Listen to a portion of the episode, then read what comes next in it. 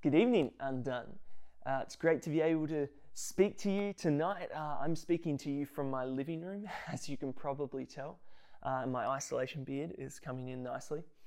Uh, but I know that when I was first asked to do this message, that I did not think I would be doing it from my couch. Um, things have changed a lot since then. Uh, so I guess I ask for your patience and understanding as I kind of get used to this new way of doing things. Uh, I'm not used to talking to a camera like this. It feels a little bit awkward. It feels a little bit weird. Um, so yeah, I just ask for your understanding as I kind of adapt to the new format as we all are um, in this current season. Um, but I'm still really excited to be able to speak to you in this series, A Doubter's Guide to the Bible. We started this series at the beginning of the year, and then we took a little bit of a break and we explored some other topics. Um, and then Anna, she kicked the series off again last week uh, but looking at the law of Moses and how that kind of applies today and the relevance that it still has. And we're going to be continuing on in that story by looking at Joshua. And Joshua was the leader who took over from Moses after Moses' death. And then it was his job to then lead the Israelites into the land in which God had promised to give them generations before. And in doing that, we're going to be tackling the kind of the topic of the wrath of God and exploring that. And I want you to know that that is not one that I would pick for myself. That is not one that I would put my hand up and volunteer for. Um, it was the one that was given to me, so I'm going to do my best to try and unpack that. But the reason it's not one I would volunteer to do is because I think it's it's a big topic, and theologically, there's a lot of things going on. Um, it can get quite complex. So I'm going to do my best um, tonight to maybe give you some new understanding around this idea. Um, but I want you to know I'm a learner uh, on this subject as well, and I'll do my best to bring uh, what I've learnt from God's Word, and hopefully there's something new for you here as well tonight. Um, but really, what we're going to be looking at is the story of Jericho, and this is a really famous story because the land in which God had promised to the Israelites, unfortunately for them, it wasn't empty there was uh, another nation occupying this land, the, the people of Canaan. And they would have to drive out these people if they wanted this land for themselves. So, this first uh, battle in this conquest of the Canaanite people is the Battle of Jericho. A really famous story where they marched around the walls, and on the seventh time, the walls came crumbling down. And Often, I think we look at this story from a positive context. So we see God's faithfulness in delivering his promises to his people. And I think because of this positive spin that we so often look at stories like this with, we can miss the intensity of what's actually happening here. The fact that God is, in essence, commanding his people to go and wipe out an entire other group of people. And we read that in Joshua, it says, when the trumpet sounded, the army shouted, and at the sound of the trumpet, when the men gave a loud shout, the wall collapsed. So everyone charged straight in, and they took the city. Now they devoted the city to the Lord and destroyed with the sword every living thing in it men and women, young and old, cattle, sheep, and donkeys. Now, that's, that's hard to kind of wrap our head around. And I think a lot of people struggle with this. This idea of a God who is loving and kind and compassionate, and yet a God who would allow this kind of thing to take place, would seemingly condone this kind of thing taking place.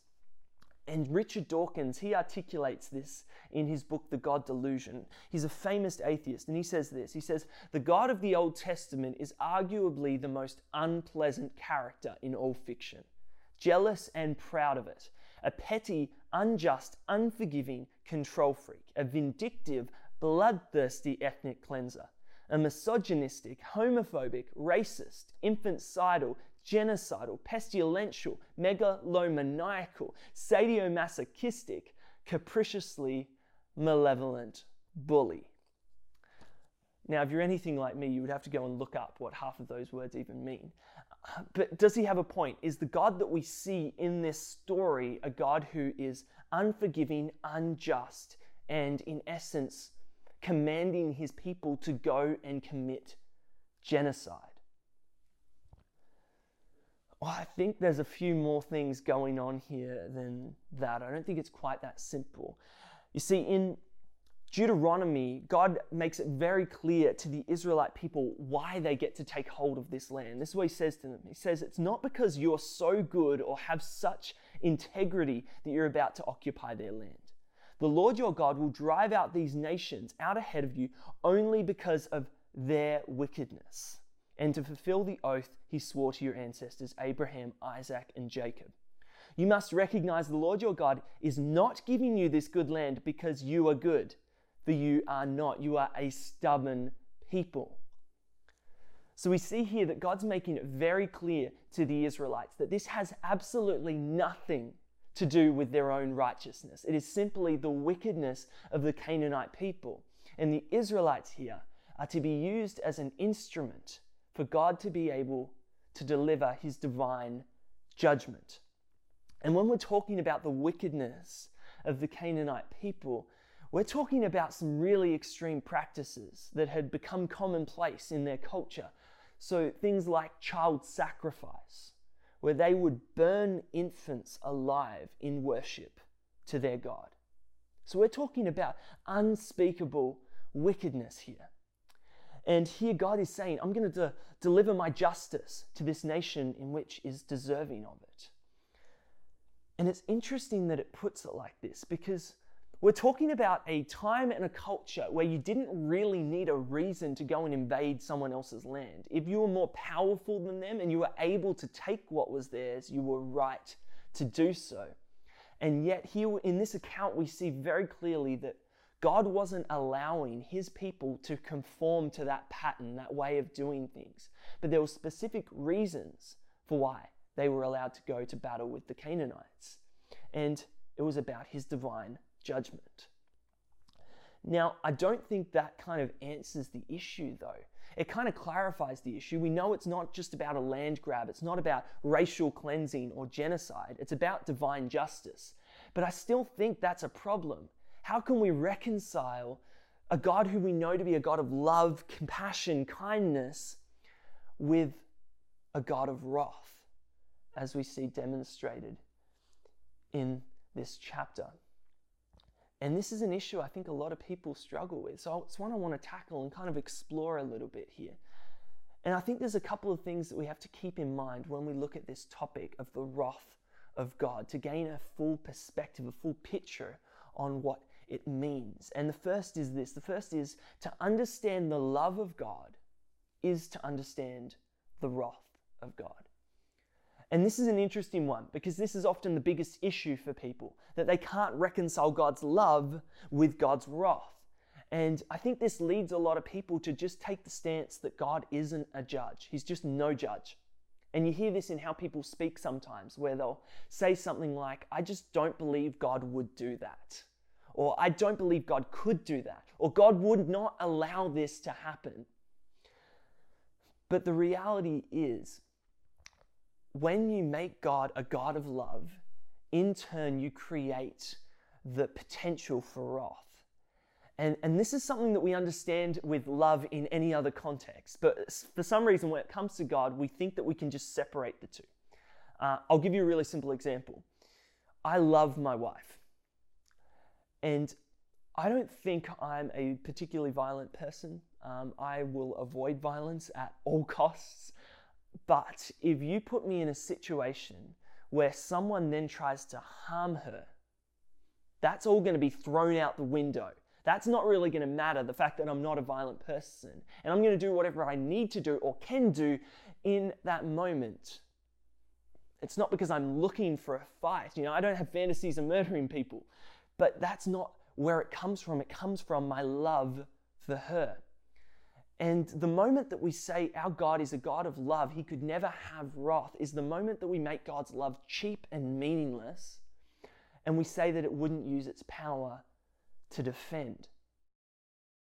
And the reality of our God's love is that it goes beyond just loving each of us immensely, but it goes to loving all that is good and all that is just.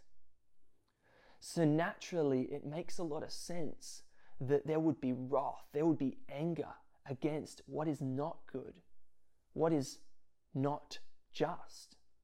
And that's what we see playing out in this story of Jericho. We see God's justice, his anger against injustice, coming and delivering his divine judgment. So, does that mean that, that our God is just looking for opportunities to throw out his wrath against all evil, all injustice? Um, I don't think that's, that's the kind of God that we believe in either, because there's more to it than that. In the Psalms, we see that it says our God is slow to anger and he is abounding in love.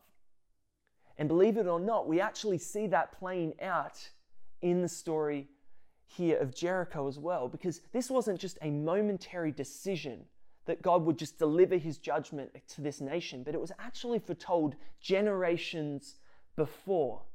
Where right back to Abraham, God, he said to Abraham, I promise you will have this land, your descendants will have this land, but they can't have it yet. And the reason he gave for why they couldn't yet have it was he said that the iniquity of the Amorites is not yet full. And the Amorites here is referencing the Canaanites. So, what we see is that God was fully aware of the evil and the wickedness of this nation, but He's saying, I'm going to allow it to go on for a while. But it will reach a point where I will deliver my divine justice to this deserving nation. And that's what we see playing out in the story of Jericho. And we see that that is actually coming from a place of His love for all that is good, all that is right. Naturally, we will see His justice served against what is not good, what is not right. So that's the first thing I think we have to understand when we look at the wrath of God. The second thing I think we need to also equally understand is that God's mercy precedes his wrath. God's mercy precedes his wrath. And it's easy to look at a story like the story here in Joshua and just see his wrath and not see his mercy. But we actually do see a demonstration of his mercy chapters before. And we see this in the story of Rahab. So before the Israelite armies came in and invaded Jericho, they actually sent some spies ahead of them to scout out the land. And this is what happened. Joshua, he sent two spies and he said, Go and look over the land, especially Jericho. So they went and entered the house of a prostitute named Rahab and stayed there. The king of Jericho was told, Look, some of the Israelites have come here tonight to spy out the land. So the king of Jericho sent this message to, to Rahab Bring out the men who came to you and entered your house, because they've come to spy out the whole land.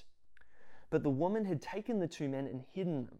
She said, Yes, the men came to me, but I did not know where they'd come from. And at dusk, when it was time to close the city gate, they left. I don't know which way they went. Go after them quickly, and you might catch up with them. But she'd taken them up to the roof and hidden them under the stalks of flax she'd laid out on the roof. So the men set out in pursuit of the spies on the road that leads to the fords of the Jordan. And as soon as the pursuers had gone out, the gate was shut. Before the spies lay down for the night, she went up to the roof and said to them, I know that the Lord has given you this land, and a great fear of you has fallen on us, so that all who live in this country are melting in fear because of you. We've now we've heard how the Lord dried up the water of the Red Sea for you when you came out of Egypt, and what you did to Sihon and Og, the two kings of the Amorites east of the Jordan, whom you completely destroyed. And when we heard of it, our hearts melted in fear, and everyone's courage failed because of you. For the Lord your God is God in heaven above and on earth below. Now then, please swear to me by the Lord that you will show kindness to my family, because I have shown kindness to you. Give me a sure sign that you will spare the lives of my father and mother, my brothers and sisters, all who belong to them, that you will save us from death. Our lives for your lives, the men assured her. If you don't tell what we are doing, we'll treat you kindly and faithfully when the Lord gives us the land. So there's a few things that we see taking place in this story here. What we see is that the Canaanite people were fully aware of who the Israelite God was. And not only just aware, but they believed in him and they believed what he had done for their people. And what we see is there is a clear opportunity for them to turn away from their wickedness and turn to God. And yet, there's a refusal to do that. And we see that result in that God's divine judgment is delivered. But we see this opportunity here for mercy, an opportunity to escape that judgment. And we see it in how Rahab's family responded, in how they actually escaped the judgment of God by taking that opportunity of mercy, taking that opportunity to turn away from wickedness and turn to God. And there's another story in the Old Testament that creates an interesting comparison to this story we read in Joshua. And it's the story of Jonah. Uh, it's interesting because Jonah's most famous for being swallowed by a fish, but his story is actually about something else completely. He was commissioned by God to go to a nation much like the Canaanites and to profess that God's impending judgment was coming because of their wickedness. And this is what the, the story says it says in uh, Jonah, then the word of the Lord came to Jonah a second time Go to the great city of Nineveh and proclaim to it the message I give to you. Jonah obeyed the word of the Lord and went to Nineveh. Now, Nineveh was a very large city and it took three days to go through it. Jonah began by going on a day's journey into the city, proclaiming, 40 more days and Nineveh will be overthrown. Now, look at the difference in the reaction of the Ninevites. Now, the Ninevites believed God, and a fast was proclaimed, and all of them, from the greatest to the least, put on a sackcloth. A sackcloth is a symbol of repentance in the Old Testament. When Jonah's warning reached the king of Nineveh, he rose from his throne. He took off his royal robes, covered himself with sackcloth, and sat down in the dust. This is the proclamation he issued in Nineveh. By the decree of the king and his nobles, do not let peoples or animals, herds or flocks taste anything. Do not let them eat or drink, but let people and animals be covered with sackcloth. Let everyone call urgently on God. Let him give up their evil ways and their violence. And who knows? God may yet relent with compassion and turn from his fierce anger so that we may not perish. When God saw what they did and how they turned from their evil ways, he relented and did not bring on them the destruction he had threatened. But to Jonah, this seemed very wrong and he became very angry. So, what we see here is an interesting contrast. Two very similar stories with two very different outcomes.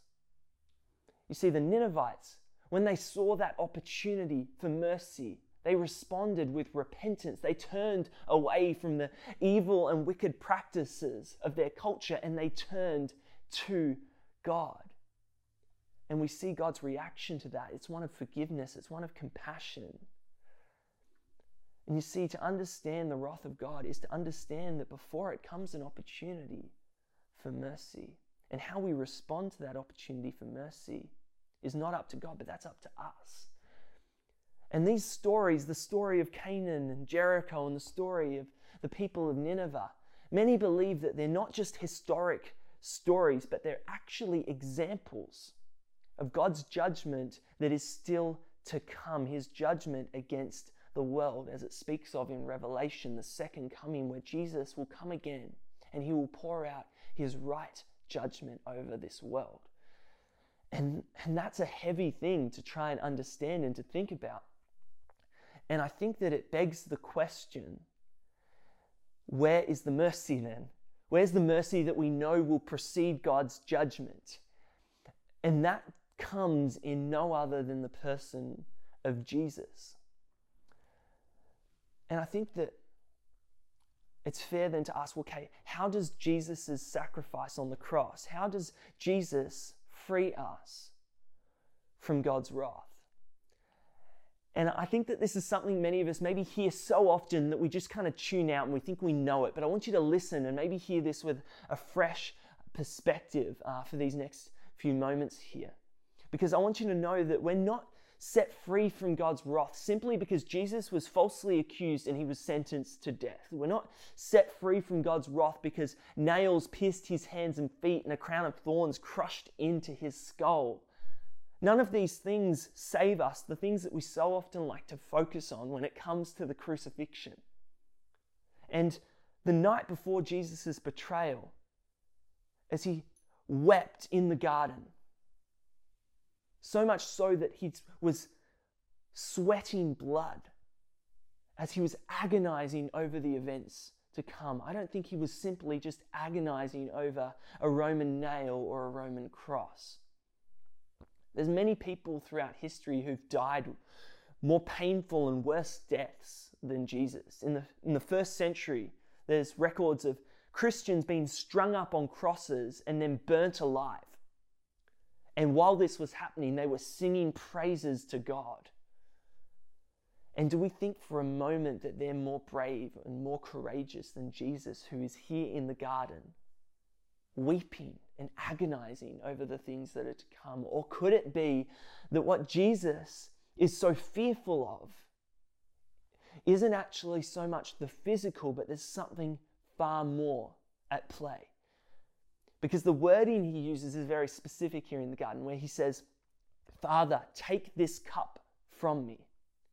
And that cup is not a Roman nail or a Roman cross, but we see it in the Old Testament again and again throughout the Psalms and in the book of Isaiah, where it talks about this cup as the wrath of God to be poured out against the world. In Jeremiah, it says the wine of the cup of God's wrath. And again in Revelation, it talks about it. And what we see is that this cup is a clear picture of the wrath of God, which is to be poured out over the world. And what saves us from the wrath of God is not a crown of thorns, it's not a Roman cross. But it's that moment when Jesus was on the cross, where the wrath of God was thrust onto him in full force. And in that moment, God, he had to turn away, not because he couldn't stand the sight of Roman soldiers persecuting his son, but because he couldn't stand the sight of our sin on his son. And you could, you could look at it like this. If, if you were standing in front of a dam, 50 meters in front of a dam, and that dam was a thousand kilometers high, a thousand kilometers wide, and in a moment it just cracked open, and all that water was flooding straight towards you. And then at the last moment, the ground just opened up and it swallowed every last drop. And you were left there completely untouched. This is what happened on the cross. When Jesus was on the cross, he drank the cup of God's wrath.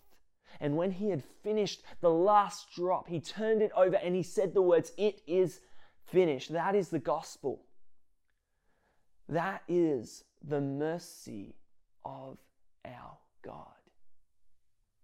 And you see, that creates an opportunity, that creates a choice for each and every one of us.